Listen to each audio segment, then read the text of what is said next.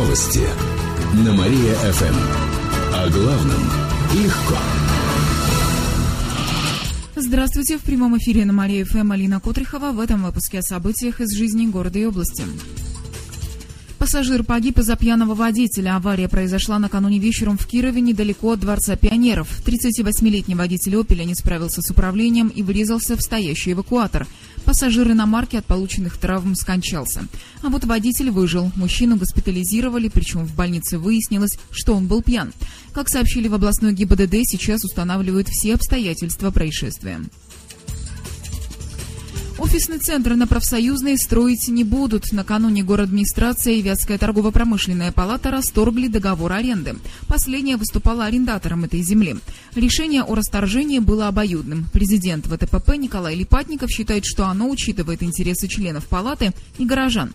Напомню, что летом в общественной палате прошли слушания по вопросу строительства. Оказалось, что для кировчан сохранить сквер важнее, чем построить высотный офисный центр. Жители ближайших домов проводили собрания против строительства, а администрация даже подала иск в суд. Тем не менее, офисный центр в Кирове все же возведут, когда и где пока не сообщается. Сам договор аренды был подписан еще три года назад. На перекрестке Карла Маркса и Профсоюзной должны были появиться три здания высотой в 20 этажей. Планировалось, что в них будут офисы, конференц-зал, выставочный зал и отделение для банковских услуг.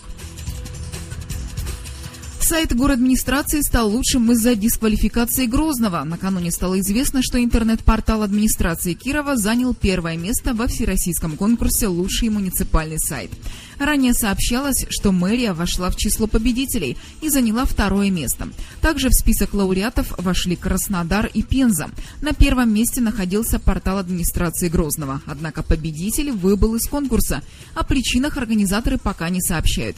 Тем временем сайт нашей мэрии занял почетное первое место. Эти и другие новости читайте на нашем сайте mariafm.ru. А у меня на этом все. В студии была Алина Котрихова. Новости на Мария-ФМ.